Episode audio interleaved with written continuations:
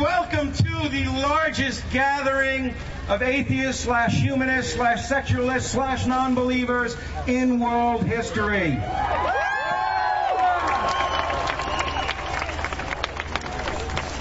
We want to do a few shout outs, folks.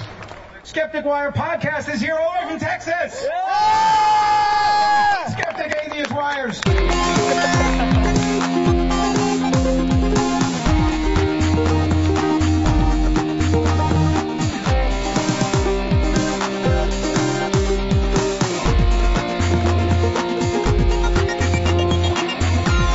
Welcome to the Skeptic Wire.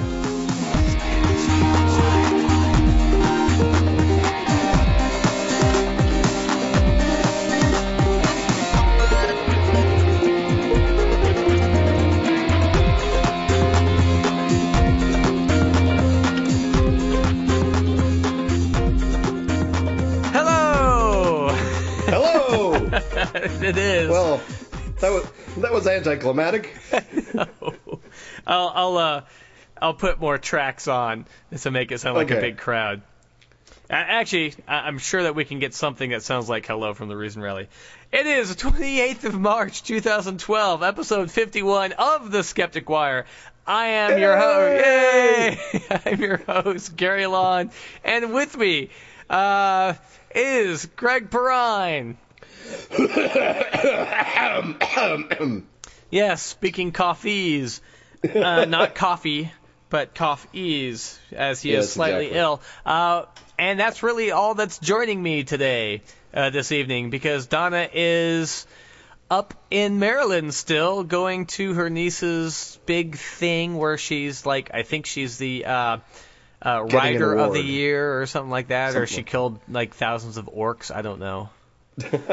but it's important for Danya to do some uh, family stuff. It is absolutely. I know on this weekend around the Reason Rally, I got to see my brother and sister-in-law, and they're about to have a baby, so it'd be nice to see them before everything went crazy. That was nice. I gotta see shit. So, You got to see some museums. yeah, I did. Well, I, I saw the part of the Air and Space Museum.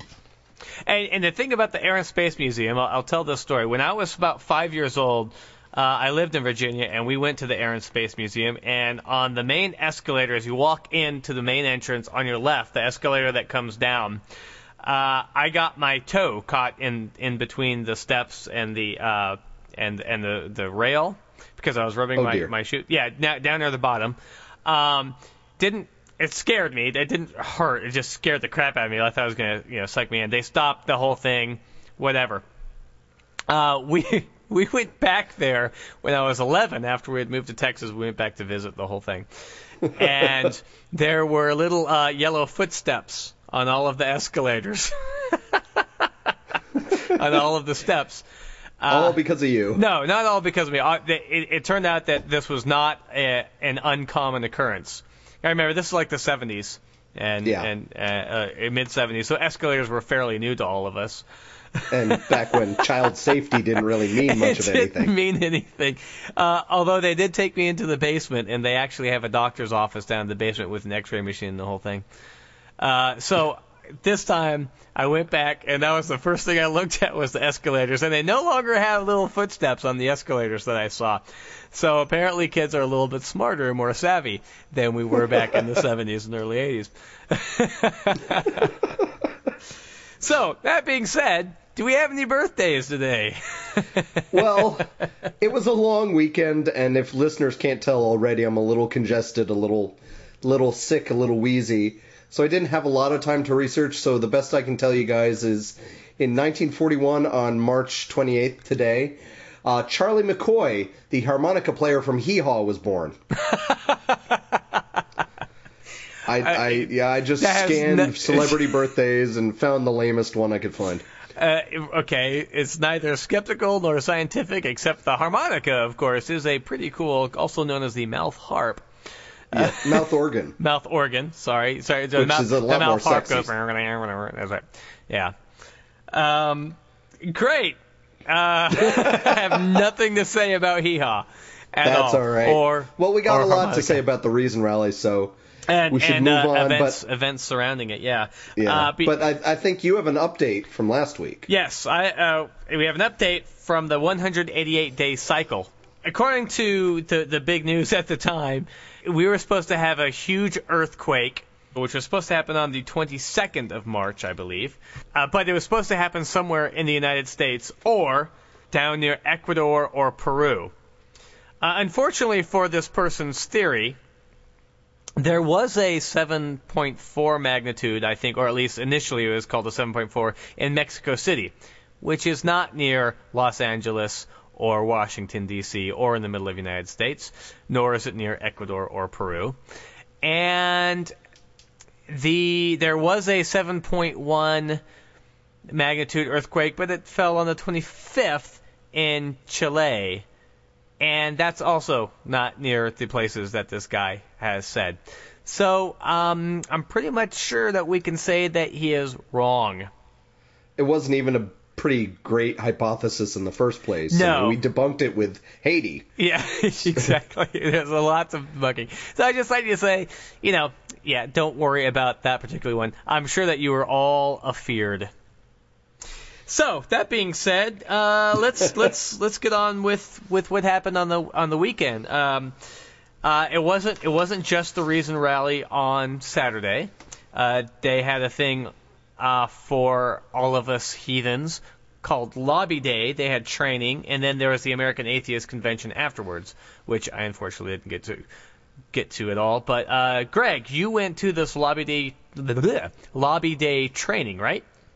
Yes, um, the Secular Coalition for America organized um, a whole lobby day event, which started in the morning with some basic training on lobbying, kind of besides the basic do's or don'ts, but also kind of what information that we that they wanted people to kind of cover when they go in for lobbying. And the afternoon was taken up with meetings with various representatives and senators from either your your district or if they or their staff were not available, you could you would group up with other people of, of closer neighboring districts.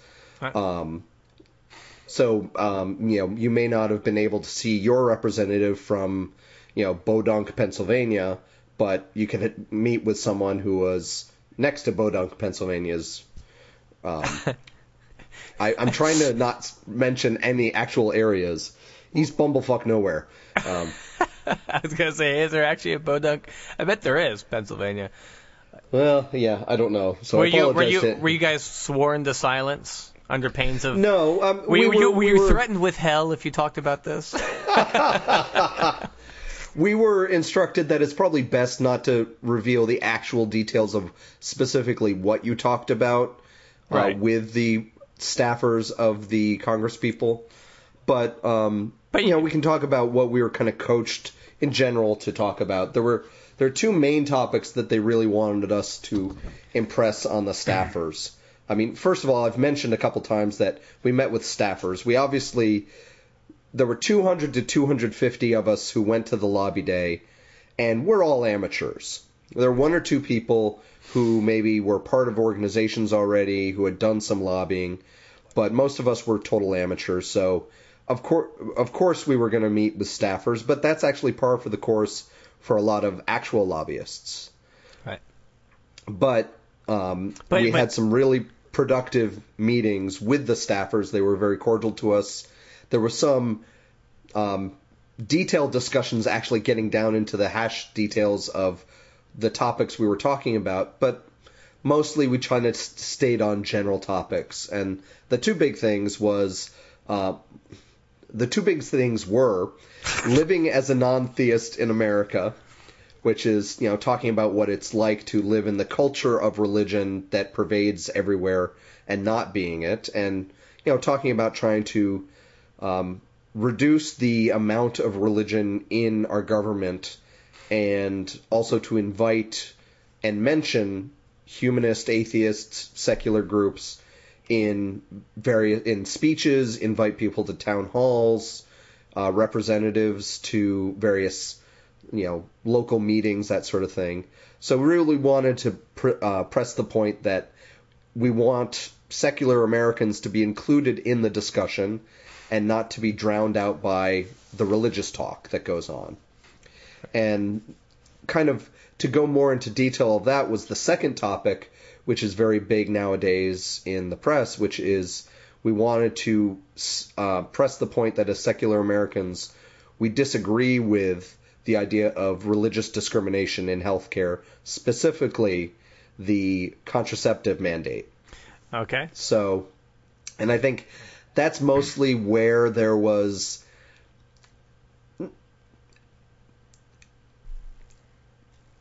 Problems? how do I put it? Um, Pushback? not disagreements. Not not our. It was just the the more um, crap.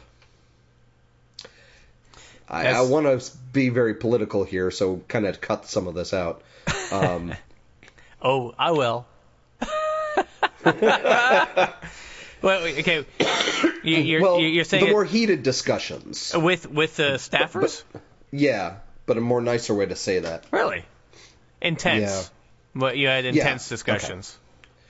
So the religious mandate of uh, the so the religious exemptions from healthcare that people that the bishops are pulling for. Right. That's really where the intense discussions came up with the staffers, Yeah. uh, because not everybody agrees with us on that point. But Absolutely um, not. Yeah. we were we were able to get our point across that we think that healthcare everything should be fair above board. Everybody should be treated to the same rules. Yeah. Along the same lines, I've, I I can I personally brought up the idea in talking with the other lobby people who went with me and people who I talked to that I think everybody can agree that we want, say for example, childcare. We want religious childcares and secular hi- childcares all to be held to the same standard of safety for the children. We don't want exemption for religious people there, even though they are religious organizations. And we think that this also applies to things like medical health care, where one one organization's desire should not overrule the individual employee's desire to use birth control. Hmm. But that's a longer discussion, and these were short little meetings with very polite staffers who uh, were very nice to us, and um, it was a it was an interesting first time experience. Cool. And you know, it was also kind of a training for us two to 200 to 250 lobbyists who who went there to maybe get into the spirit of it and do it in our home state, in our hometown, uh, maybe teach others how to do it, and it was a pretty good experience. Yeah. Cool. Well, I I, I, I want to say that uh, as this was going on, or at least when I got back, um, I had a, interesting conversation uh, with the uh, church-state separation, or tried to have it about church-state separation, and it, the person I was having this discussion with on Facebook uh, wanted to delve a little bit uh, deeper. Uh, but it has to do with the whole religious exemption kind of thing, except in the in the other way. So I'll, let me let me read you what I posted, and it got shared by a friend of mine, and that's where I had the conversation was on her her Facebook page. Uh, so I said.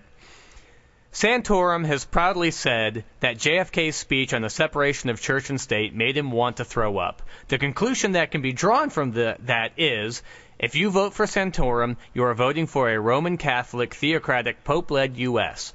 Pope Santorum 2012. Now it just needs a good slogan, though I think the ticket name speaks for itself. You know, so a little- you know, so just kind of silly, but kind of making a point. So this friend of a friend posted, just remember that people said the same things about Kennedy, that he was a Roman Catholic Pope-led person. It is absolutely not true that there must be a clear separation between people who go to church and the state. That is what Santorum was saying. But of course, people will construe as they feel like construing. As a person who is religious, I think that I should have the same opportunity to run for office. There is a growing group of people who say that separation of church and state requires all people who, quote, work, end quote, for the state to be unaffiliated with the church. Clearly not what our founding fathers had in mind. Well, that's just not true at all. right, On many ways. right. and and uh, and my my I had a long response, basically saying, "You're right that they said the same thing about Kennedy." That's But why that's why he gave the That's speech. That's why he gave the speech, and then I gave her a link to the speech, and I, you know, I I told her about you wanted to be a Christian nation, the whole thing, which is not quite what she said, so I misconstrued a little bit on what she said. And so then we got into she says, "Yeah, I am always going to choose God over politics, always." And well, so she can run for office, but she has to be out front about these kind of things so we know whether or not we can trust that person's judgment. Right, and whether and, or not to and, vote for and them. that was my entire point. Is specifically with Santorum, and and Mormon Church has a similar rule to follow the the leaders of the Mormon Church. You have to.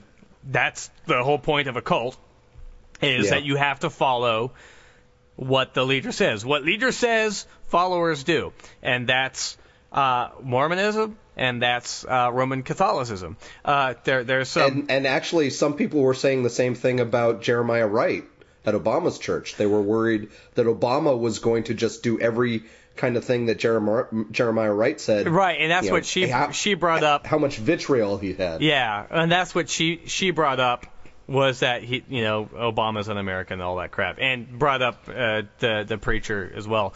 But so eventually, because she brought up the whole, you know, choose God over politics, you know, I I use the whole faith is not a path to knowledge, truth, morality, or ethical behavior. Uh, is basically what I said, and so she ended with faith will always get you farther than hate, and I I decided to end it there uh, because what I really want to write, just so that I can get it out of my system now, is yeah, faith can get you, can get you about as far as the nearest skyscraper or two, Yeah. or faith. Or But- faith can get you to the hundredth floor of the World Trade Center Yeah, or something like yeah, that. you know, something like that, and you know, faith faith can uh, can uh, lead you to not you know to pray for your child rather than getting medical care. Pray, uh, faith can g- get you to uh, uh, faith leads to bigotry against people who are different than you and hatred. Faith leads to hatred in many cases because they don't follow the same thing. But uh, I'm dropping it there because, quite frankly, there's there's just no. And then really, And then- you don't argue. You're not arguing against trying to change that person's mind. You're arguing for the people on the fence. I understand that, but Yeah. I'm just. It's just stupid. Because one thing you don't want to start sounding like the angry atheist that nobody wants to be around. right. And secondly, you don't want to start accidentally slipping into a Yoda impersonation that faith leads to suffering, and suffering leads to boys getting raped by priests. Yeah, I know. You know. and, and, and like in the last three days, uh, we I could have just inundated this entire thread with just bad things that faith has caused. The the million Yeah. children stolen in Australia, uh, in Ireland, uh, you know, in you know from the Roman Catholic Church. So anyway, I, I thought that you know that's the whole church-state uh, separation Yeah. thing, and it has nothing to do with faith, or you know, it has to do with reasonable expectations that our leaders will be American first, you know, Yeah. and they won't, you know, they'll go by by our bylaws and by our laws and our morals and our ethics, and not some guy in a funny hat from overseas. Yeah, So- and that's like you said, what Kennedy's speech was all about. That Exactly. yeah, he was not going to follow orders from the Pope. Yeah. So, uh, but going back to your lobby day thing, uh, what what were what were the, some of the things that they they told you? Like be on time, uh, be very clear about your message, and don't stray. Kind of like this argument strayed because the lady didn't want to stay on, and I was following her lead, which is bad. Uh, use your credentials. Follow up. Are you going to send a, a nice little letter to the people that you met? Yeah, uh, so they talked about you know.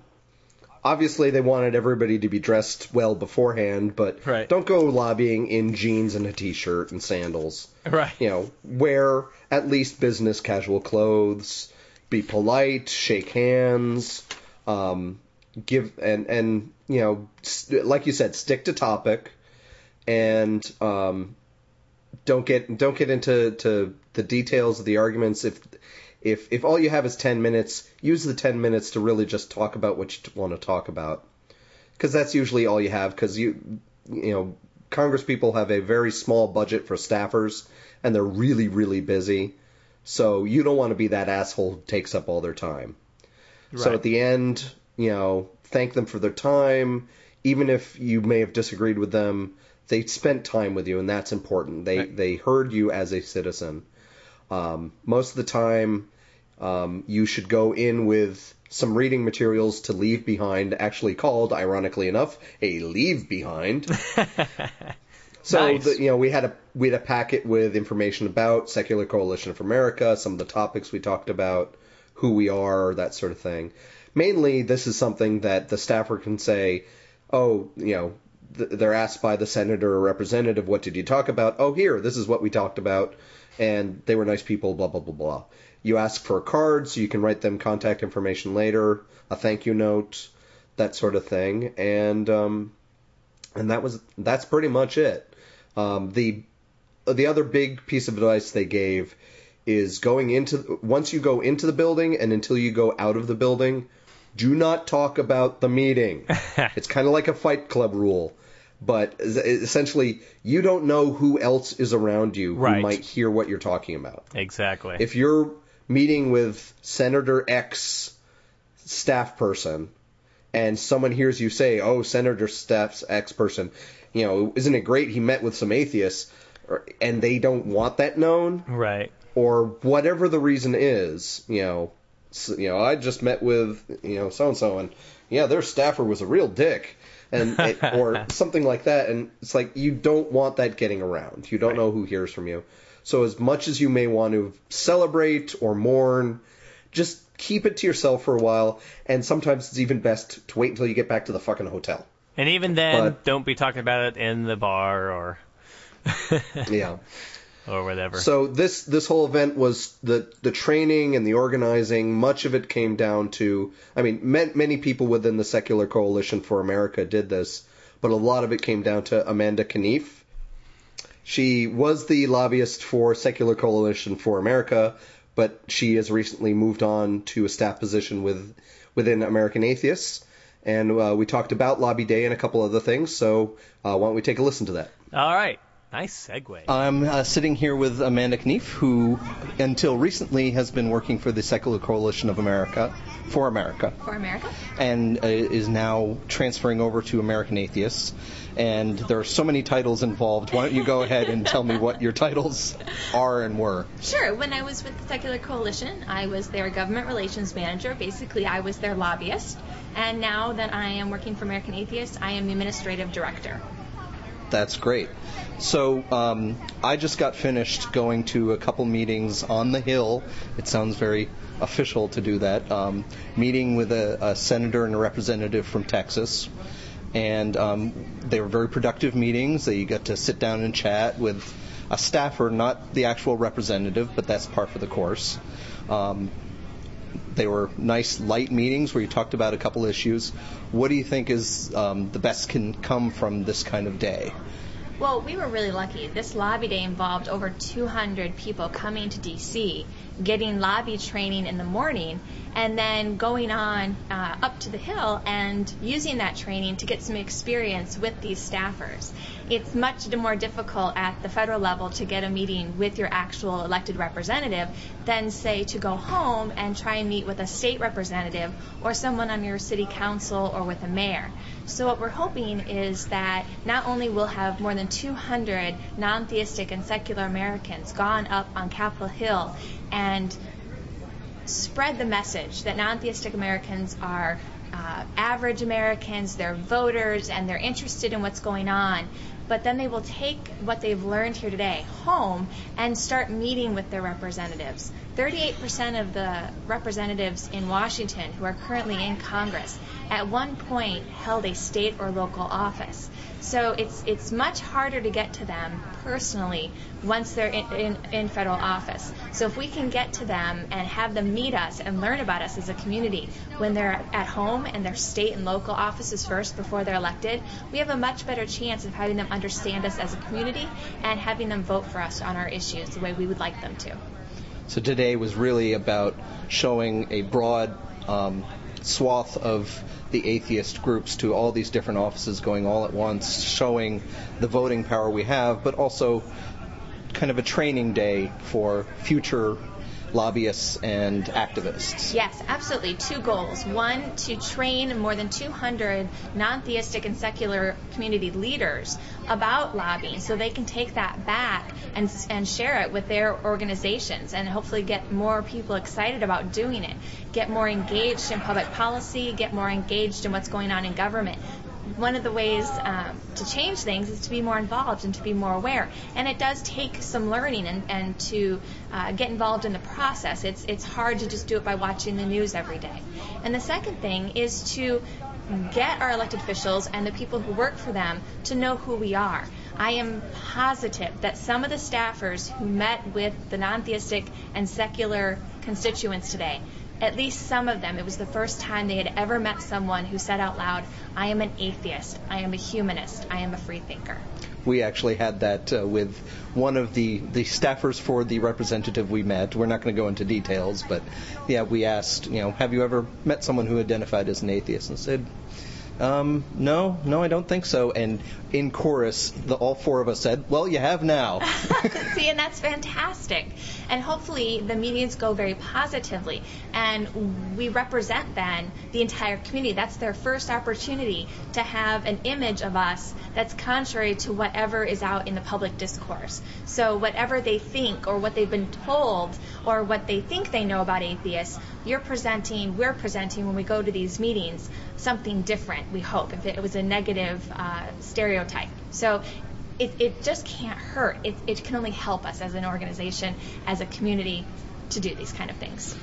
And I, I know another way to get that presence forward of we're here, pay attention to us amongst the secular community is something a little easier for the average person to do, which is to sign up for, I think it's the action alerts that Secular Coalition put, sends out? Yes. Uh, Secular Coalition does action alerts probably less than a dozen a year. So it's not like your inbox is going to be bombarded. But whenever the Secular Coalition feels that there's a piece of legislation that's really important, or there's something that the current administration, whether it's in the State Department or Health and Human Services, is doing that needs your attention, we will write up an email explaining what it is and then give you a sample email that you can edit but that has wording in it that directs what we want them to do to vote no, vote yes, or change some regulation. And then all you have to do is put your name in there, put your identification in there, and then hit return and it sends it for you.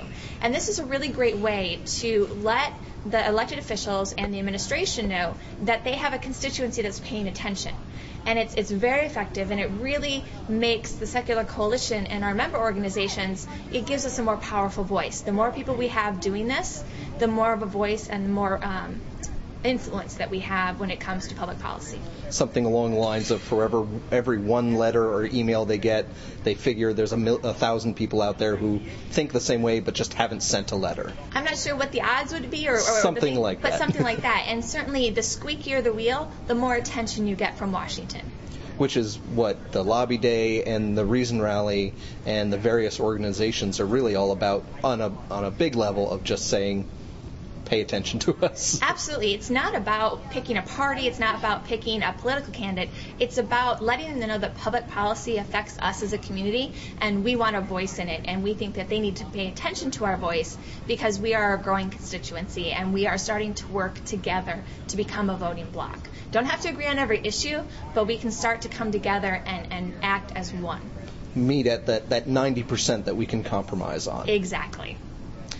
So you're finishing up, I think, what, an hour from now? About an hour and a half, yeah. with your work for the Secular Coalition of, for America. Mm-hmm. Um, on a, if you want, you can talk about what you're moving towards in the American Atheist Organization. When I move over to American Atheists, uh, one of the, the things that drew me to this position is how fast American Atheists is growing.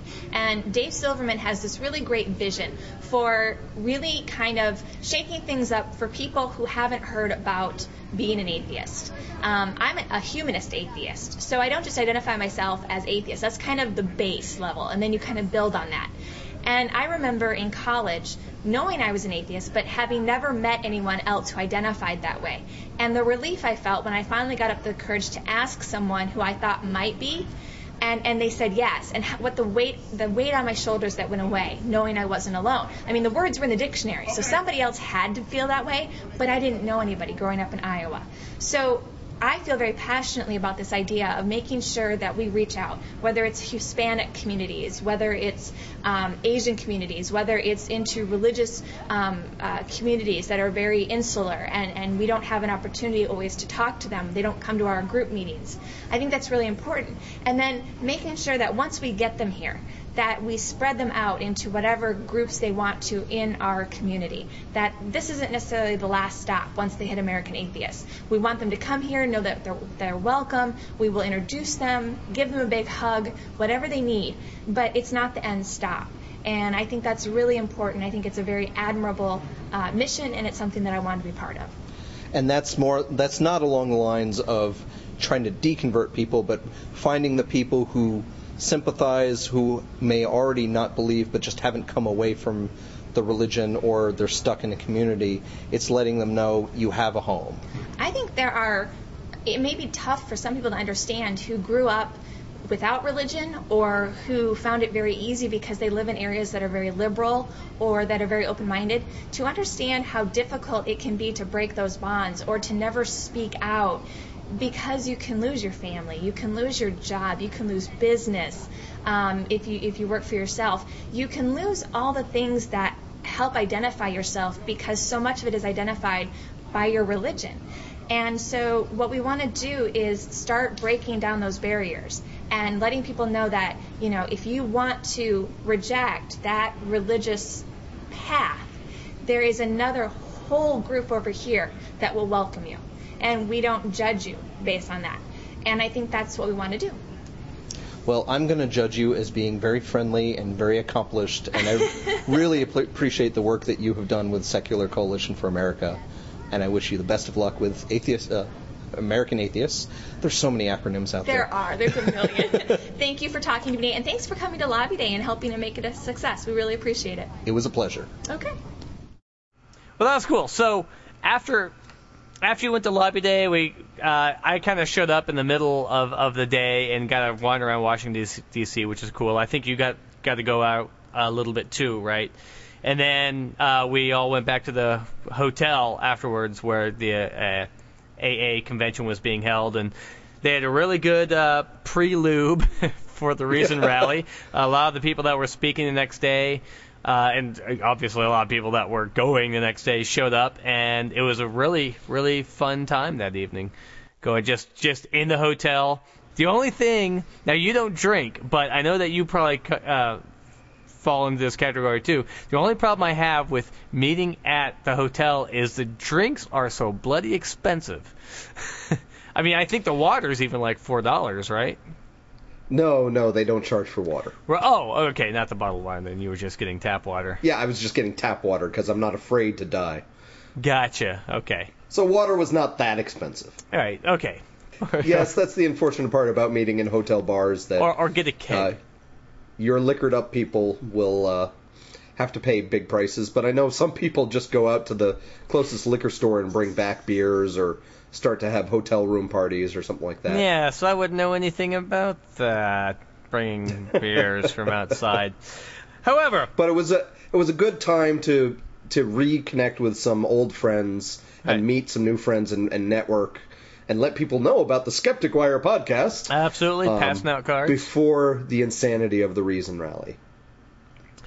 And speaking so of the Reason just, Rally, yeah, we should just talk about the Reason Rally. Yeah, uh, uh, so I was I was with uh, Gary Clemens Gibbon and uh, Emily Clark and uh, and Jordan Clipston, uh, who we, have had on the on the Skeptic Wire, and we uh, woke up way too early, but uh, got on like one of the first trains from the hotel and got to the Reason Rally as as early pretty much as you could, uh, using the, the the DC underground system, and got into place.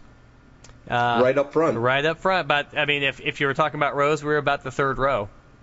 Yeah. Um, not yeah, because there were already people there. Uh, anyway, and that was that was fun. We got to actually see the whole place start to fill up.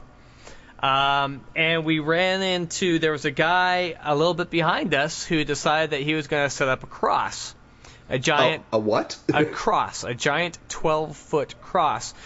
And it appears, and he had every intention of hanging himself on the cross. Not like uh, uh, nailing himself. not but nailing it, but like just hanging himself on the being cross. Being up on the cross, and this thing was like 20 feet high.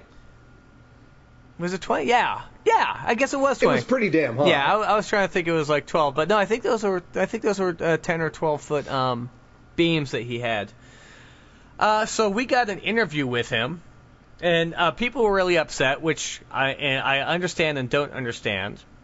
Uh, but we'll talk about that in a moment. But we got an interview let's- with him, and we'll let him speak for himself, uh, and then we'll we'll kind of talk about uh, what what we thought and, and the reason. Okay.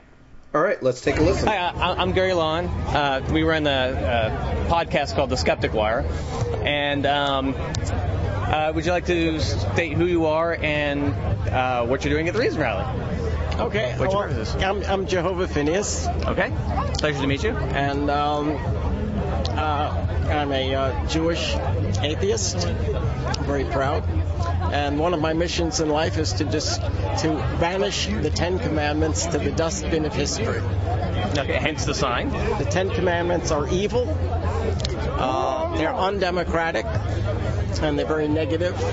And there's only one of them that I approve of, and that that one is that we should all have one day off, everybody, including the slaves. What, what about the uh, uh, no killing part? Uh, well, I've come up with my ten guidelines to replace the Ten Commandments. Okay. Because we're adults, we don't need uh, commandments. Right. So guidelines, if you follow my guidelines, it's fine. If you don't, you don't. But um, and you pay the consequence. Number one, no violence, particularly against women. No means no. That's very. If you want a commentary, all over the world, women are being raped and uh, tortured and uh, humiliated. Absolutely. So no violence of any kind, but particularly against women, because women were bear the brunt of much of the violence. Number two, appreciate. Just in general. I mean, this is, this is a spiritual practice. This is not easy. It's not easy to be nonviolent at all times. It's not easy to appreciate. I mean, the whole purpose of having the guidelines is as a spiritual practice, not as a, a set of rules that don't make any sense. Number three, treat people fairly. You might have to deal with them forever. Start with trust, let them earn your distrust. And Gandhi said that we should start with trust. So I think that compli- I mean, I I really hate the idea of uh, loving thy neighbor. I mean, a lot of my neighbors I really do not love, and I do not want to love, but I would treat them fairly and hope that they will stay out of my way and I'll stay out of their way. But if we have to deal with it, with each other on the co-op board or something, we, we can do something professional. Number four, keep your word. That would be a good one. Yeah. Not to say the other ones so far aren't, but Number five, do it now. Six is one of the most difficult. No complaints, no excuses. Number seven, expect the best, plan for the worst. it's good advice. Eight, leave every place better than you found it. That could solve our pollution problems if people really Yeah, solve a lot of problems. Yeah. problems. um, use it or lose it. That can go a lot of ways. Yeah. Your muscles, your clutter. And finally, as themselves, all must be free. I mean, there's, there's such a tendency for people to control others and tell them what they should do and, and what is allowable and what is not allowable, and uh, if they're not harming anyone. All right. Well, I like these. Um, well, let's let's ask about the cross. Now, originally you were going to uh, hang yourself off there. Oh no, no, Um, were you at all concerned about the reaction you might get, not only from, say, the counter pro, the, well, the protesters for the Reason Rally, but amongst the uh, the Reason Rally attendees? Well, so far I've been on the cross five times.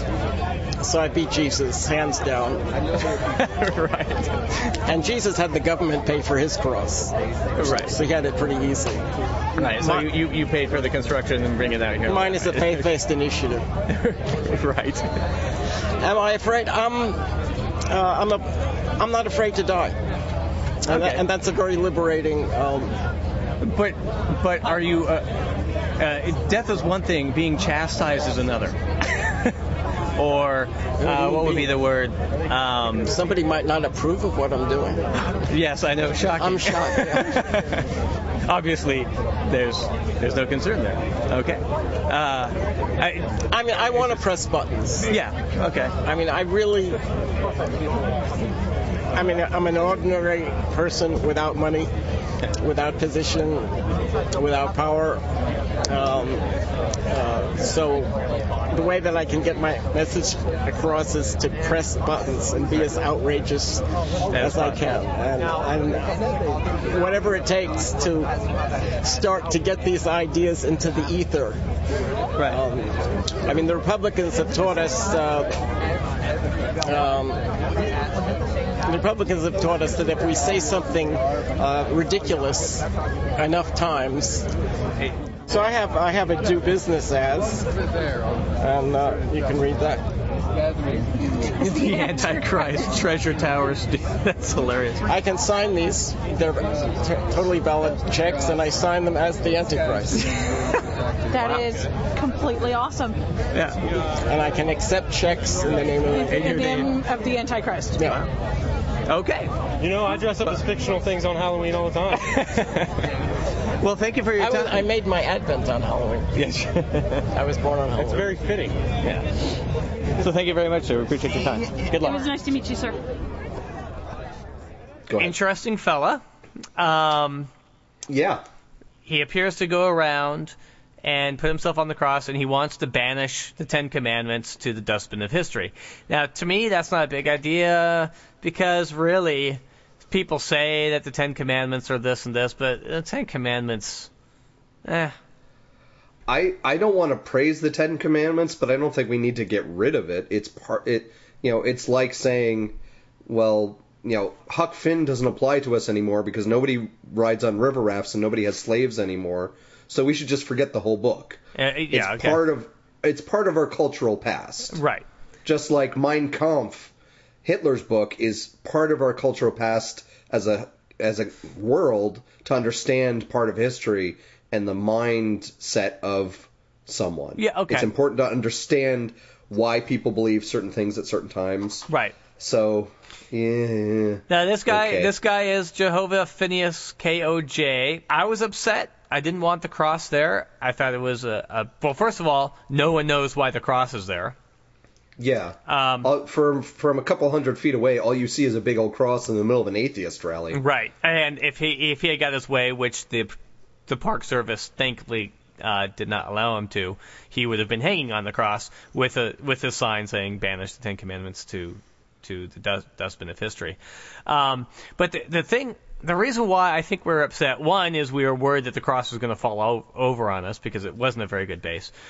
But really, it was because after he explained himself, he was, I guess you could say, one of us but he was making a uh, a statement that he wanted to defend, and so he was basically hiding amongst people who didn't know why he was there and couldn't defend the cross there.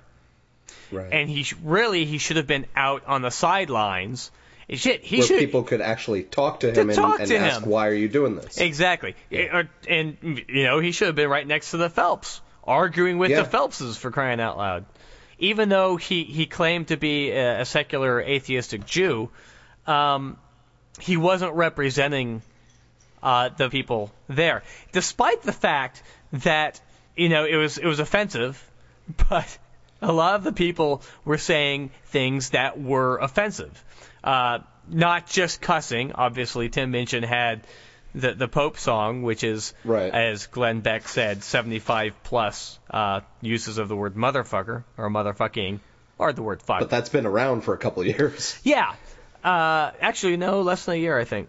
But it doesn't matter. There was a lot of cussing. There was a lot of adult language, and it was sort of supposed to be a family affair. Now, those of us that are in the know realize that cussing doesn't harm you. Right. I, I, we know that it can be offensive, but the question is, is it is it any more offensive than someone telling you that you're going to hell or that you know? Yeah, I of course someone like Glenn Beck is going to focus on the word fuck Yeah. while not Ignoring the message. account the reason why he uses the word fuck so many times is because if you're more offended by the word fuck than boys getting fucked by priests, then your priorities are misplaced. That's the whole message of the song. And I and ironically, I guess uh, that that statement from the song is the part that Glenn Beck showed, and still he railed against the words. So he showed it and basically just bleeped every other word. Yeah, yeah, he he bleeped it. It that that part of of the it's on the Blaze. We'll put a put a link to it. Um, where he's talking about how horrible it was and the and the you know it's supposed to be a family friendly thing and and then this comes out. And granted, it was one o'clock in the afternoon at the National Mall, and some Australian is saying motherfucking priest. Well, then you had some of the the the first comedy bit by Jamie Kilstein Ah. was not was pretty kind of simple and friendly, but his second bit on um, The- His more extemporaneous bit. yeah no I've heard part of that that act before at Tam, but yeah he's really laying on pretty thick, and uh, there was Bad Religion for Christ's sake. It's it's a thrash you know a heavy metal band, and there were mosh pits Yeah, going punk. on. Yeah. Yeah, punk. Yes. Although I, I do. I don't to know s- these things. I play the mandolin. I do I do have to say though that your steadfastness for standing in front of the mosh pit because you were there first, damn it, amused Yeah. me and scared me a bit. well, okay. That's uh, you know, since we're talking about criticisms of the Reason Rally, that is one of my things about the the the kid. It was really just just kids that were involved in those mosh pits. well, yeah, But the whole whole point of this kind of community is supposed to be we're supposed to care more. You know, we're talking all about caring peop for people more because we care about individ- individuals. We care about reason, about thinking, and then you have all these kids running, basically doing what you do in a mosh pit. I don't care what you do to yourself. I don't care if you bang your your. Supposedly, some kid broke his nose and said, "No, I want to go back into the mosh pit." well that that's what mosh pits are about. yeah, I mean, it's, it's like rugby. anybody who doesn't want to be in the mosh pit should not be forced to be part of the mosh pit. And and the reason you say that is because it was you were the edge of the mosh pit. Uh, actually, The- we were the no. edge of the mosh pit. The mosh pit started Behind like 10 us. feet, 20 feet behind us. No, no, and no, no, it wasn't. It wasn't. It wasn't that far behind us. Yeah. it doesn't matter. It, doesn't matter. Started growing, Yeah. and you had little kids, you had older people, Right. and you had Hey. perfectly no no there were like Older 50 people, 60 okay. 70 year old people you know older people and you had perfectly fit 30 and 40 year olds who were like what the fuck Yeah. and the first instinct from a lot of people was to get the fuck away That was my instinct. where my instinct was to basically in between songs to turn around and stare at each one of them in the eye and let them know that I was not part of their mosh pit and I wasn't going anywhere And you shook your finger vigorously at them. no I, I yelled pretty loudly at them yeah, I know. But, it it I mean- only I went mean, on there for were- a couple of songs, right? So yeah But- still, there were there were some things, other things that kind of were just little bit. Uh, in general, is an extremely positive experience. yeah, I agree. It but was I heard thing. some women say that there might have been some groping. I don't know if it was accidental or otherwise. But come on, guys, we're supposed to be better than this. Yeah. Uh, and then when there was one speaker, um, Indra Zuno, when she was speaking In Spanish. in Spanish, which I was glad to hear that it was a multicultural uh, multi-language event. I mean, we had some, I you know, I said one, two, three, uh, like at least half a dozen people of color. It's not just a white man's club anymore. Right. Older white man's and you had club. Yeah old white man clubs and we're including well, let's make sure that non-english speakers are represented too Yeah. and obviously she can speak both but when she's gave her entire 10 minute five ten minute speech in spanish everybody around almost everybody around us was just turning around and talking very loudly to each other and i thought that was very disrespectful Yeah, I, I actually um I ran into her in the elevator at the Oh, at the jeez. hotel. Not that way. Oh please tell me this is not going to end up to be on No. blogosphere No, somewhere no, no, nothing like that. Okay. And I recognize, like, oh, I I really liked your speech. I understood eh, about half of it, but I don't really speak Spanish, but I understand a lot of the roots, you know, and and she she speaks quite clearly, so I understood the gist of what she was saying, for the most part.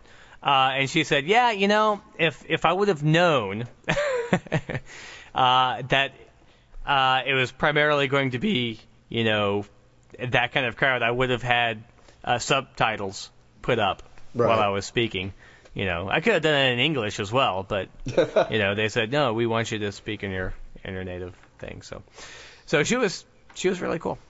Um, Yeah, But- but but we had you know we had great speakers, we had great performers. Right. We had I mean just the the musical range that was there. We had you know Shelley Segal, who was uh, basically a, a folk singer from Australia, as well as Tim Minchin from Australia.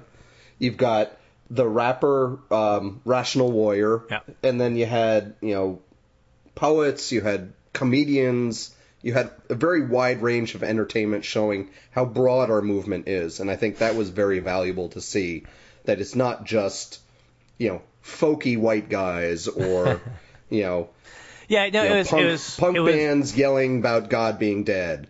It's everything across the board. Yeah. Yeah, that was the thing about the Reason Rally, which I actually didn't get even from the list of the speakers, was how it wasn't all about the U.S. You know, it, it Yeah. originally, and we had spoke about, spoken about what we had originally thought this was last week, and and and so on. But but it was very much an international call. It wasn't just uh, for the United States. You know, because we had the the lady from India.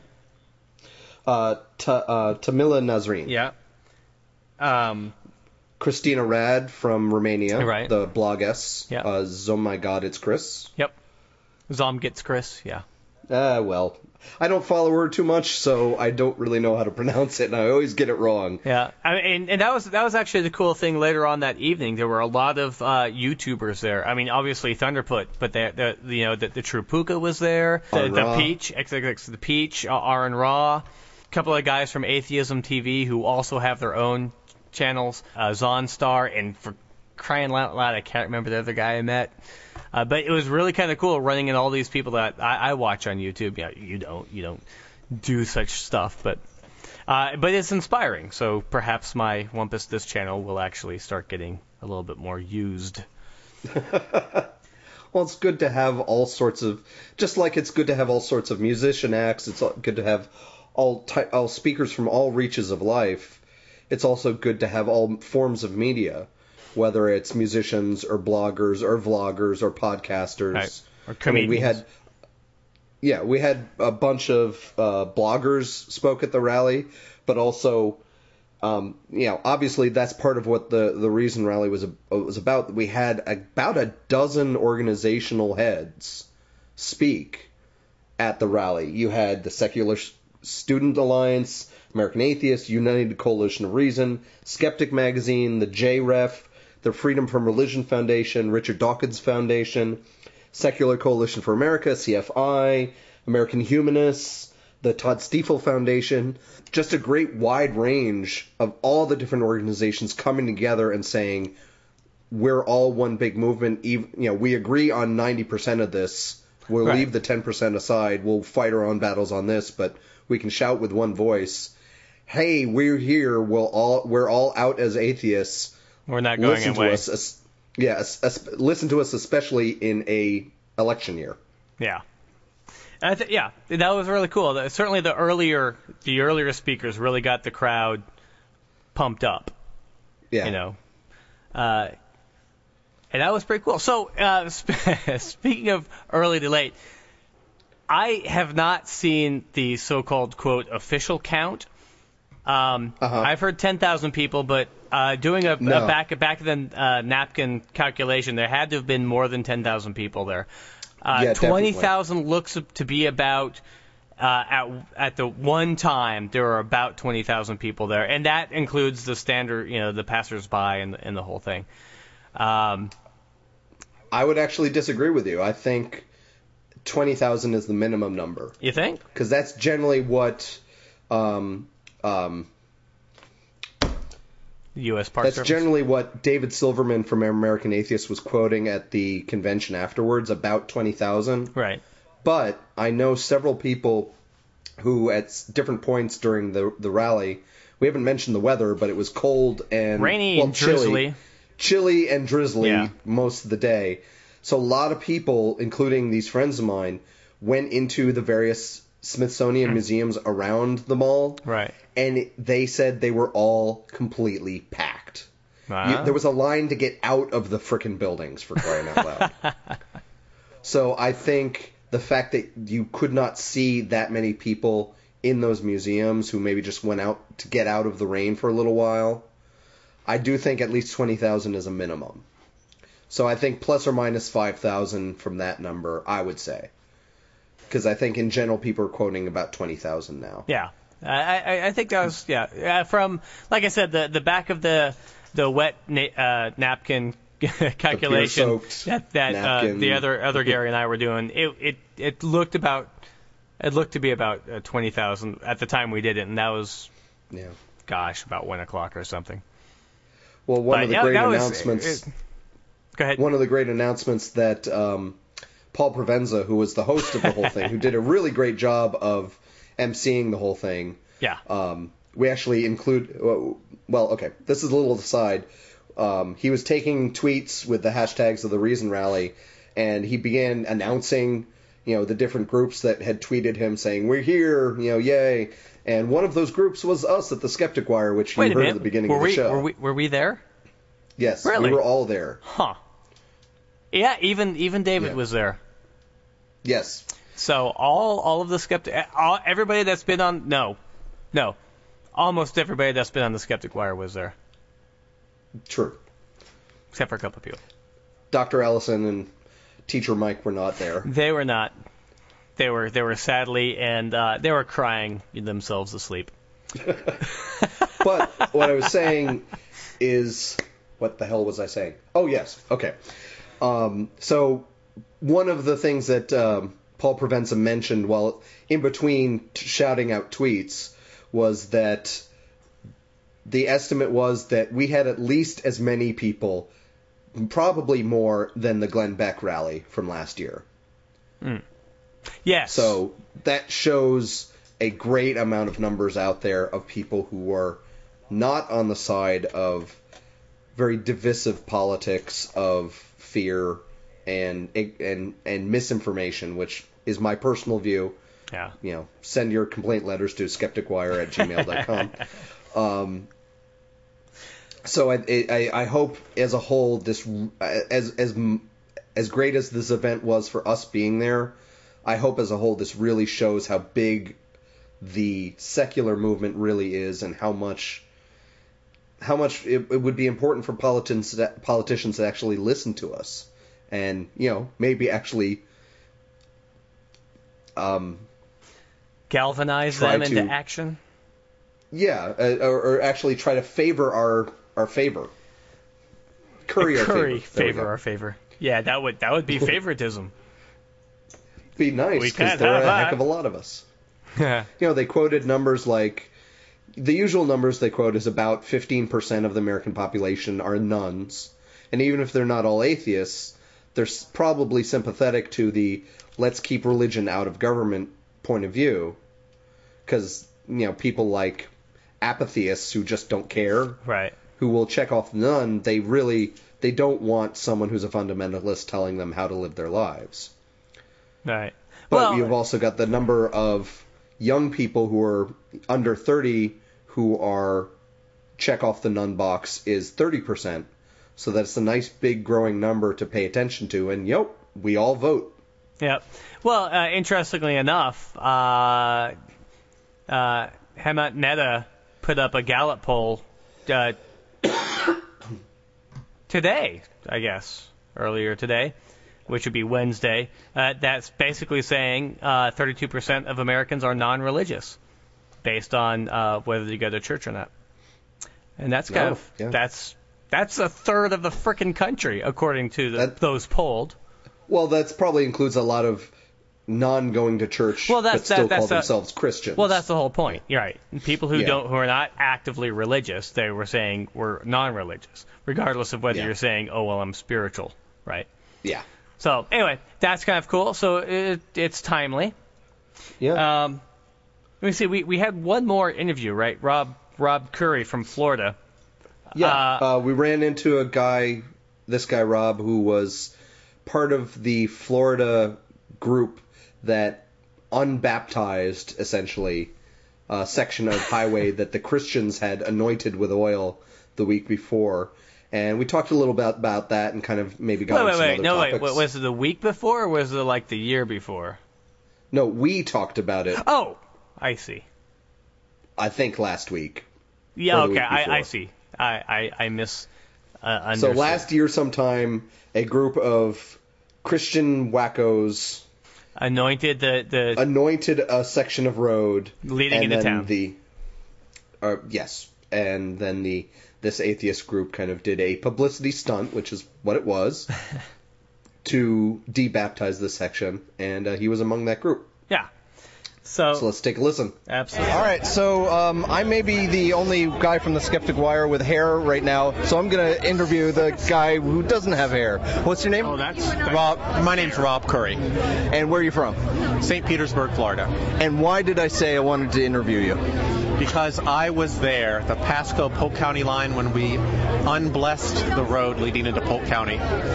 So this was the situation a week or so ago where um, some Christians had anointed with oil a road, and, and what was your response? How did you guys unbless it? Well, the the idea I have to credit uh, John Forgel, the Tallahassee atheist. He heard about this from at the CFI conference in Orlando a couple of weeks previously. He was really upset at the the entanglement of church and state in Polk County, where last year when the uh, Polk Under Prayer Group, uh, ministry of hundreds of ministers, advocate putting Christians into government, and they're anti-drug, anti-pornography. But the, the problem that we had is that the prayer that was done with this ritual last year, 2011, was that anyone coming to the county, they should have angels or some mysterious being inspect their car. So if their hearts are not right, they do not live a godly lifestyle, which in their interpretation would be a Christian lifestyle, then they should either be incarcerated or ex- exiled from the county. Two days later, the most visible atheist in Polk County was arrested by Sheriff Grady Judd, who was one of three public officials uh, affiliated with the group. So they had the, the sheriff of the county, the superintendent of the school board, and the mayor of the largest city, Lakewood. On a billboard supporting the uh, Christian churches of Polk County, which started this Polk Under Prayer group. So this gets just get, keeps on getting worse and worse. or better and better, depending on whether uh, you like irony. Well, it is interesting. What had happened is that uh, Ellen Beth Wachs was the most visible atheist in Polk County that time and today, and she had been investigating Sheriff Judd because, as a publicity stunt, he had taken down basketball hoops at the county jail and was giving them to local churches. I remember that. And interestingly enough, the basketball hoops that went up at the churches were not the same ones that came down.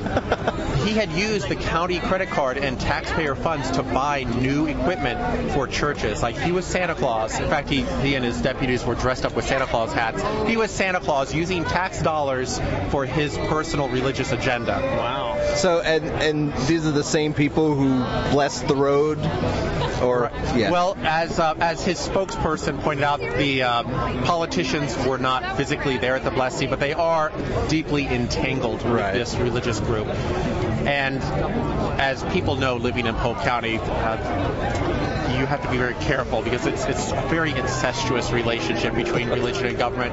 In fact, the uh, the chairperson last year of the school board was the wife of Mayor Gow Fields of Lakeland.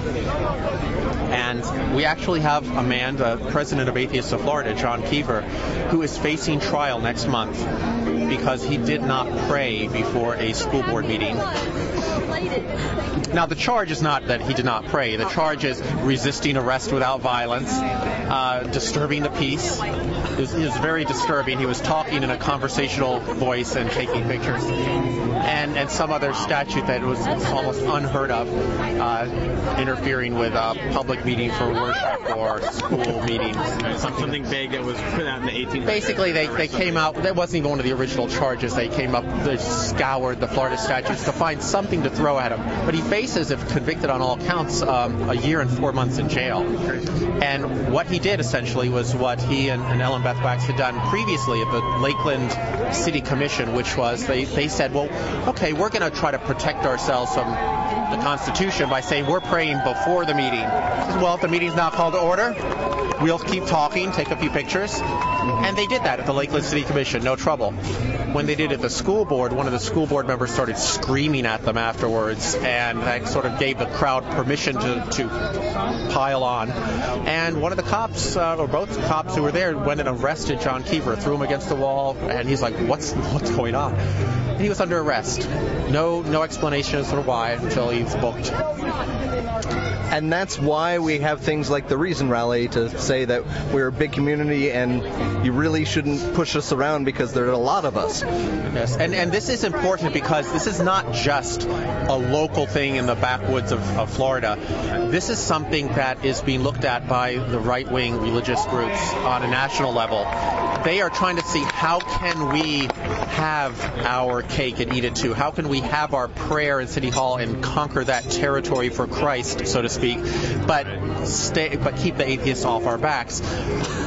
and they say, well, we'll have the meet the prayer before the meeting. We'll, we'll wink, wink, nudge, nudge. It's before the meeting, right? Right. And if we can get someone arrested for causing trouble, from their point of view, then that will have a chilling effect on people in the rest of the country, and you could see this happening nationwide, anywhere they can get away with it.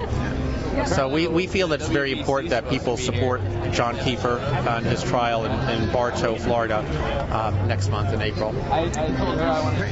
Uh, just out of curiosity, uh, do, you, do, you find that, that this has to do with the, the whole Seven Mountains thing? Uh, are you familiar with the Seven Mountains? Not of the, the fundamentalists. The where, Dominionists. The Dominionists. I'm not familiar with the Seven Mountains, although Polk County is chock full of Dominionists. Okay, well then there you go. okay, yeah, basically taking over well everything is what they're trying to do. But media, politics, media, uh, military, entertainment. Uh, Crystal, like there's seven of them. well, well, Mr. Ke- Mr. Kiefer's been very. Uh, he's done a lot of things for Atheists of Florida, and he's actually was able to um, work with the MacDill Air Force Base in Tampa to uh, be the point of contact for atheists and humanists in the Air Force there. So it's a very proactive and positive role towards interacting with with uh, various elements of society from a humanistic and atheistic point of view. So.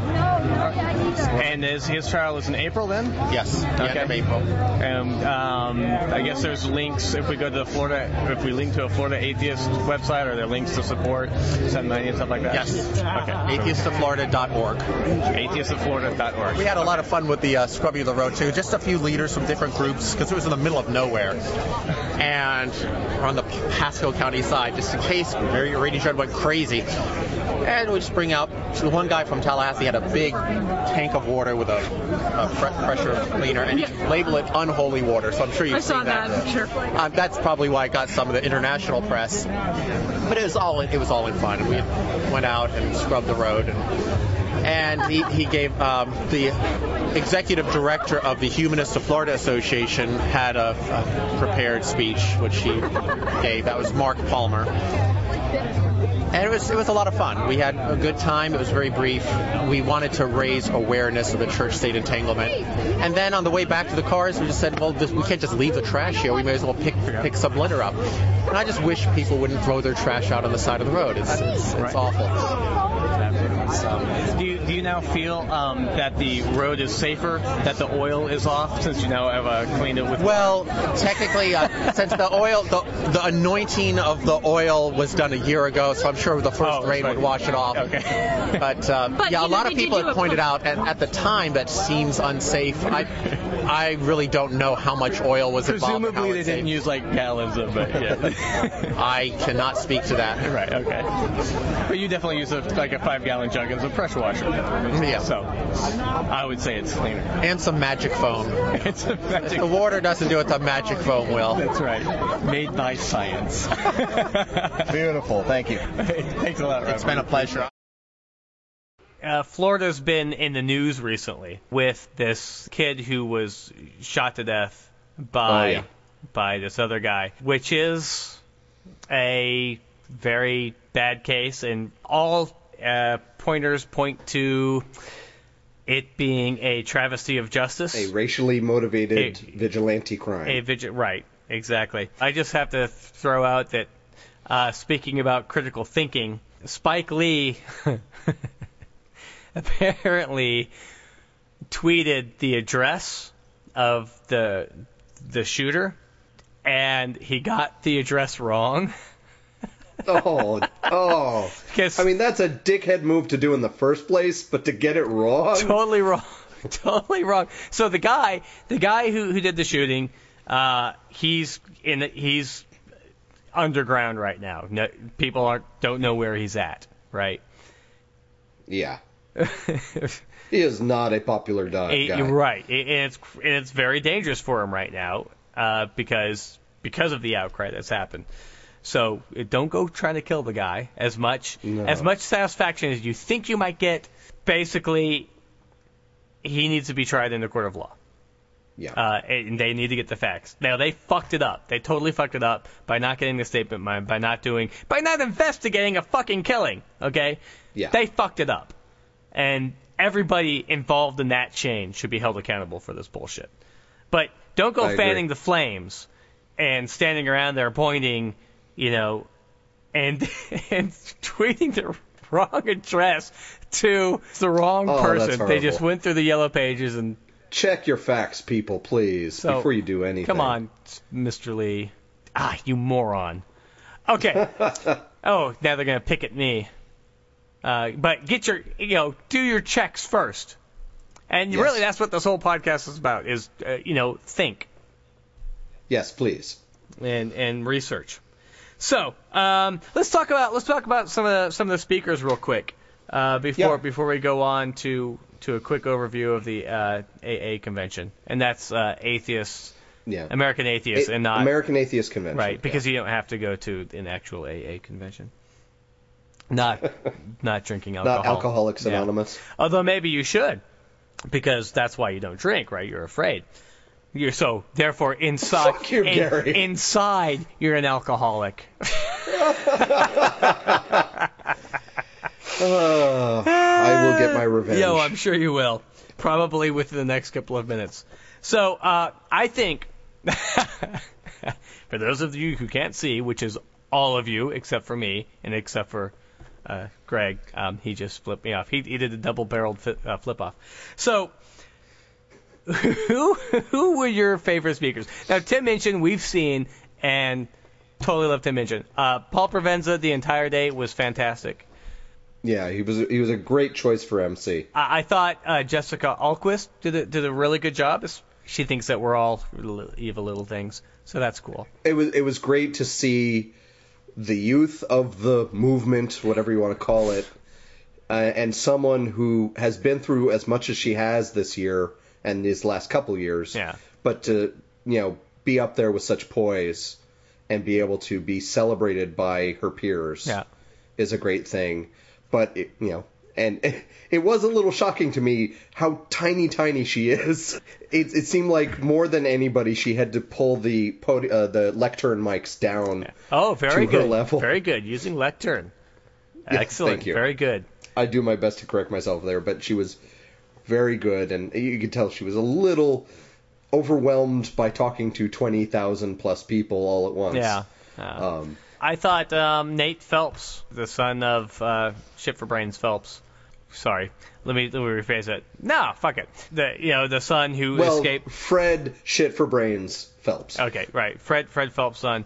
Uh, he he was uh, one of the primary speakers, and I thought that that was a very powerful moment. The courage it takes to get up and stand in front of your family and say that they are wrong, and to to defend yourself against your entire family is incredibly uh, uh, encouraging and uh, brave.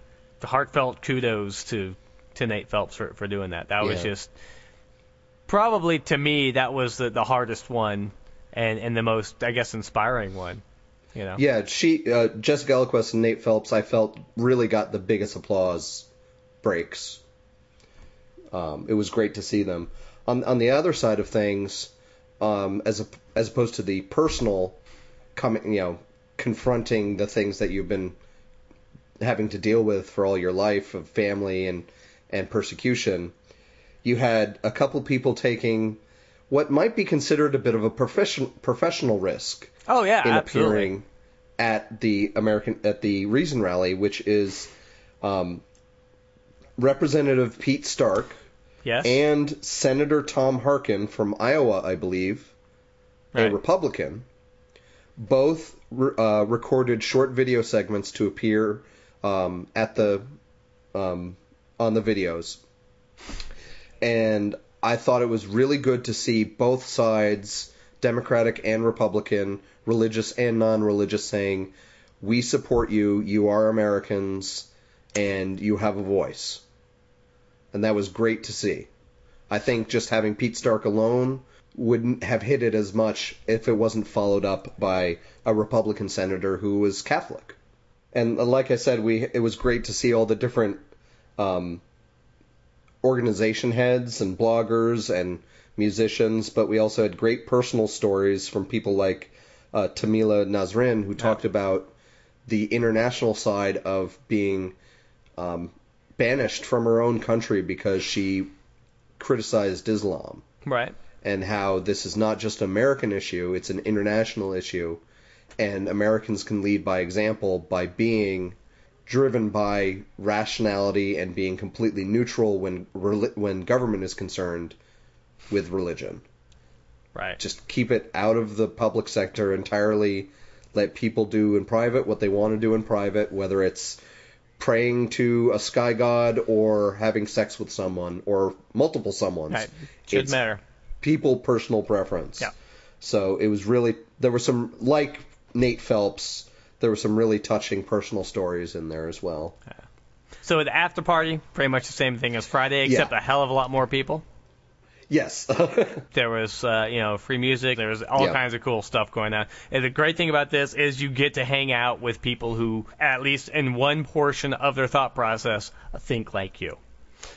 yes. And have Well, I, one thing I always like about all these conferences, whether they're an actual conference or something like this Reason Rally, is all the celebrities within the atheist, secular, skeptical movement aren't really international, well-known celebrities, except for say Dawkins and a couple other people. They're people who you can meet and just ha- talk with, drink with, you know, buddy buddy with, and they will. It does not matter that you are not a celebrity. I mean, we we got to know celebrities we wanted to know, and just make friends with everybody. Yeah. And it's a really egalitarian environment, which it just was a lot of fun. And one one little post note about the uh, after party is the one at least that was at the convention hotel. I know there was um, one where I believe Graydon Square performed. There Yeah. were there was a free thought blogs uh, party which I'm sure other people will cover because we just weren't there, but we were at the one at the hotel with the atheist convention, and I got to talk with a while, a while with the folk singer Shelley Segal, Ah, who nice. performed at the Reason Rally, and you know, very sweet woman, and And Darrel Ray. uh, yeah. Darrel Ray was in rare form, I think. Well, Yeah, not even we'll- not even rare form. Darrel Ray was who he was. yeah, but uh, a lot of fun, a lot of fun meeting these these new people as well as getting to see the old friends you only see every three or six months at Yeah. these conventions. Yeah. So it was a blast. So why why don't you why don't you talk about the uh, the actual convention itself, which was right uh, why you were there. Unfortunately, uh, I literally broke up, broke up in my piggy bank and could only afford it through Sunday morning. So I was up at the ass crack of dawn, not even of dawn, fly back. ass crack of of the night, 4 a.m. to get catch my flight. So I missed everything Sunday and Monday. Well, it was a good convention.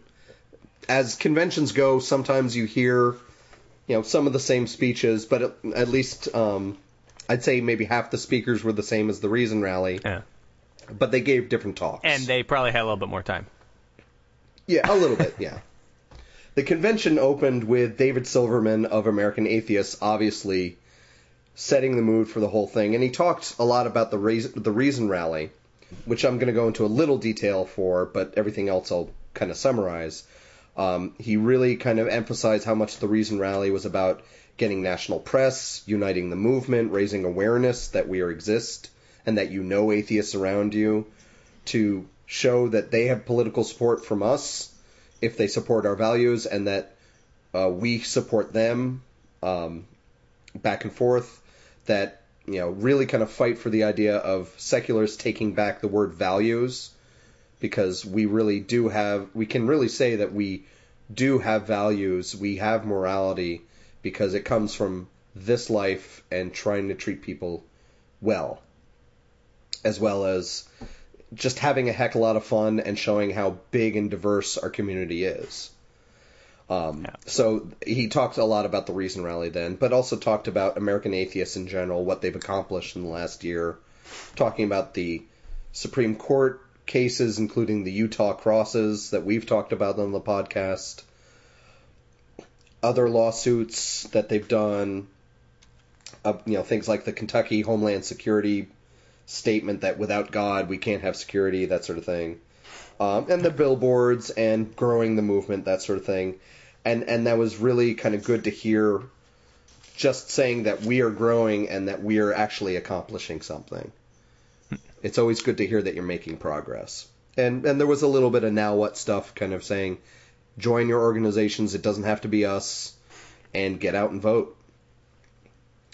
Um, we had um, some speakers like Ayanna Watson, who were from uh, Black Atheists of America, and I'm going to mispronounce this. I apologize. David Tamayo of Hispanic American Atheists, to you know, and really talking about the diversity that we really have. Personally, I really liked uh, the physicist Lawrence Krauss, who also spoke at the Reason Rally. Um, I really liked his speech about um, modern cosmology and being able to answer the argument that creationists will give you of, well, you can't get something from nothing, so God must have created the world.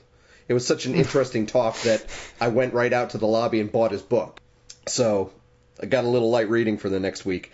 Um, you know, of course, people like Dawkins and Cornwell and uh, Darrel Ray spoke. Um, obviously, gave his sex and secularism um, talk. But we also had people like Justin Griffith from the um, Atheists in the Military talk about things like the um, Rock Beyond Belief concert that's coming up and what he's had to go through to make that happen. Hmm. And he's gone through a lot. Yeah, just a, a, a lot of good stuff, a, a lot of diversity. Some of the some of the new people within the American Atheist Organization who are really growing not not just being an old white men's club, which was really important. but I, I think I think the highlight of the weekend for a lot of people, and not just because it was kind of one of the last events, but um, we we went to the Texas Free Thought Convention in October, all of us from the podcast, and at that convention, the pastor Jerry DeWitt had very recently come out as a non as a non-believer. Right he was there and and to- spoke a lot about recovering from religion, the Clergy Project, and the Living After Faith podcast. So after he gave a speech on his own, Jerry, um, Jerry DeWitt, um, talking about his experience in the last few months coming out and trying to help other preachers come out. One of the last events was a former preachers panel that had Richard Haynes, Jerry DeWitt, um, and a couple other preachers that I didn't really know of.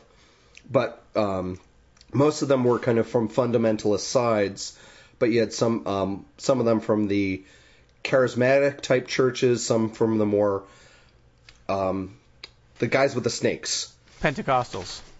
Thank you. So there was at least one pastor who was Pentecostal, Ex Pentecostal. ex Pentecostal. Thank you. So you had a bit of a range, at least within the highly religious, highly evangelical type movements. And they talked very personally about what they went through, their their crisis, not just their crisis of faith, and kind of coming from that point of view of they got into religion because they wanted to find truth, and in that search for truth, they went through the Bible Right. To actual science Right. and how they came away from that and the struggles they had with their families, their friends, their congregations, um, and that sort of thing. It was very interesting to hear those people what they went through because you know you and I, every average average everyday atheists, sometimes lose friends. Sometimes you know sometimes younger people are kicked out of their house, like we've heard about recently.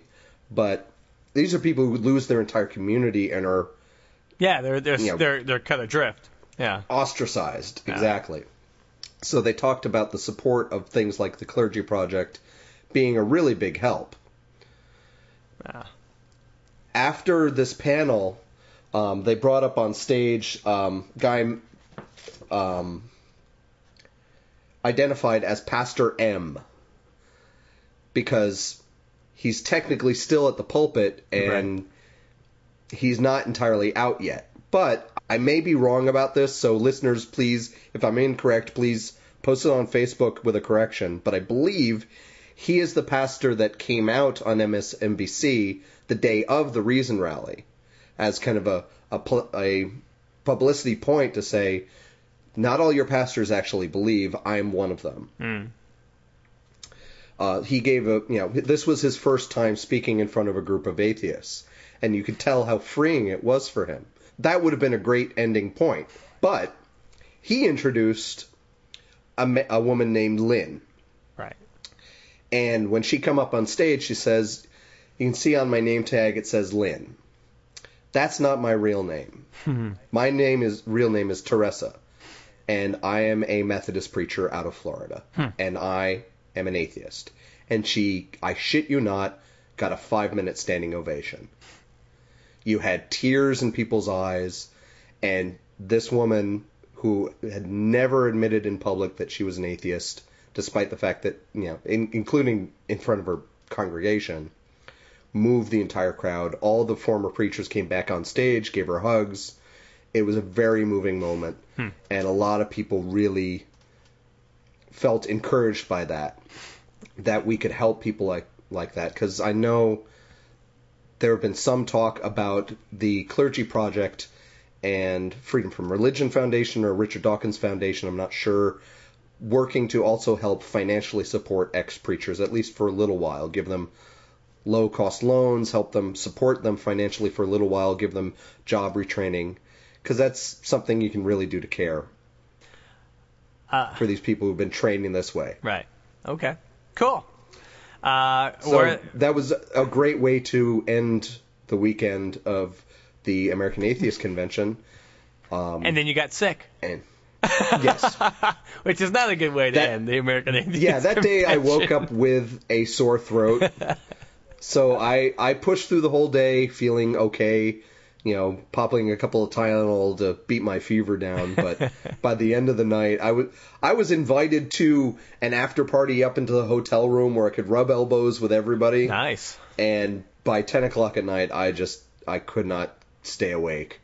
So I got some well needed rest, but I had a blast at the convention. I had a blast at the Reason Rally, and I had a good time at the lobby day for the Secular Coalition of America. And all in all, I think for everybody it was a pretty good weekend. Yeah, I know I had a great time for my the limited time that I was there. And another great thing is that one, we didn't have the earthquake. Uh, Yes. so that was, you know, a city that is kind of, you know, had an earthquake recently, uh, filled with heathenistic types. Yeah, Washington D.C. didn't fall into the swamp but it was built upon. Exactly. The uh, whatever no deities tornado. they may they may be uh, decided to go ahead and make a pass at, at that. No worries. Yeah. In the middle of a rainstorm. Yeah. I think it was the uh, the rapper um, Rational Warrior. Rational Warrior. He brought out a Thor's hammer and said, you know, actually, this is a pretty good opportunity for a thunder god like Thor to rain down some wrath on us Yeah. as non-believers. And oh look, it's just drizzling. Yeah. so it was it was a good time. I, I'm surprised that no one has actually said this that atheists don't have enough sense to come in out of the rain. uh, the the stuff that I've read up on, no one's no one's mentioned. I, I'm surprised Beck didn't. Glenn Beck didn't say anything about that. Maybe O'Reilly will. We'll see. Uh, so great. Uh, I think that'll probably wrap it up. Uh, we're not going to do a lightning round. Yeah, because we've talked way too much already. So uh, for all of those that we we met and ran into and reacquainted ourselves with at the Reason Rally, it was certainly a pleasure to meet you. For those who didn't uh, make it out there, so sad, too bad. Uh, hopefully uh, you can make it out to a, a convention next time. Yeah, there are plenty other conventions going on. And, well, we have we have TAM seems coming like up almost in two. Th- Every freaking month there's a convention nowadays. Yeah, but but the big There's- one that that we like to push now, uh, since this has been coming up, the TFC. We have the TFC coming up later in October, but uh, we have TAM coming up in what August? Uh, uh, July. July. Yeah. Oh, it's so close. Oh well. And actually, next year's American Atheist Convention will be held in Austin, Texas. Woohoo! Next March, because that is the 50th anniversary of when American Atheist was started by Madalyn Murray O'Hair. Right on. Yay! So those are probably at least three events that you will be able to find the Skeptic Wire team at. Maybe more. Yes. All right. So uh, thank you for joining me, Greg. And Thank you for joining me, Gary. well, actually, yeah, I guess I, I joined you. you. You called me on Skype. So. Ah, it doesn't matter. We're all one big happy family. And uh, and, gonna- and before we go, uh, it looks like a district court has just struck down Oklahoma's invasive mandatory ultrasound law for being an unconstitutional special law. So congratulations to Oklahoma and Reasonable Thought. Very nice. Yeah, yeah, that's right. I'm surfing the internet while I'm talking to you. I could tell you weren't paying attention to me. That's all right. I was right. paying attention. It'll be well enough anyway. yeah, speaking of enough, I want to go to sleep. Yay! All right, man. Take care. We'll see you all next week. Do-do-do-do-do. Cheers. The Skeptic Wire podcast theme music is by Oscar Lawn with guest mandolin by Greg Perrine. If you've enjoyed listening to The Skeptic Wire, leave a review on iTunes or leave us a voice message via the PodPoster app for iPhone. Friend us on Facebook or follow us on Twitter at The Skeptic Wire. Follow our blog at skepticwire.blogspot.com or send us an email, skepticwire at gmail.com. You've been listening to The Skeptic Wire.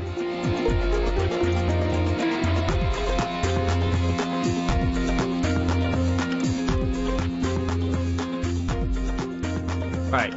One, two, three. All right. Close enough. uh, how do we start? Oh, what, what is today? 26th? Something like that. Shit. Yeah, I'm totally prepared.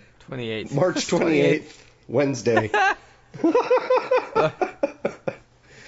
Episode 51. 51. Yes. Yeah. All right. Hey, here we go. Hold on. Hello. What? Oh. it was a fun weekend, as you can tell. Absolutely. All right. I say hello, and you go. Let's get this over with so I can We're take some a- pills and go to sleep. Woo! Yay, medicine! Science!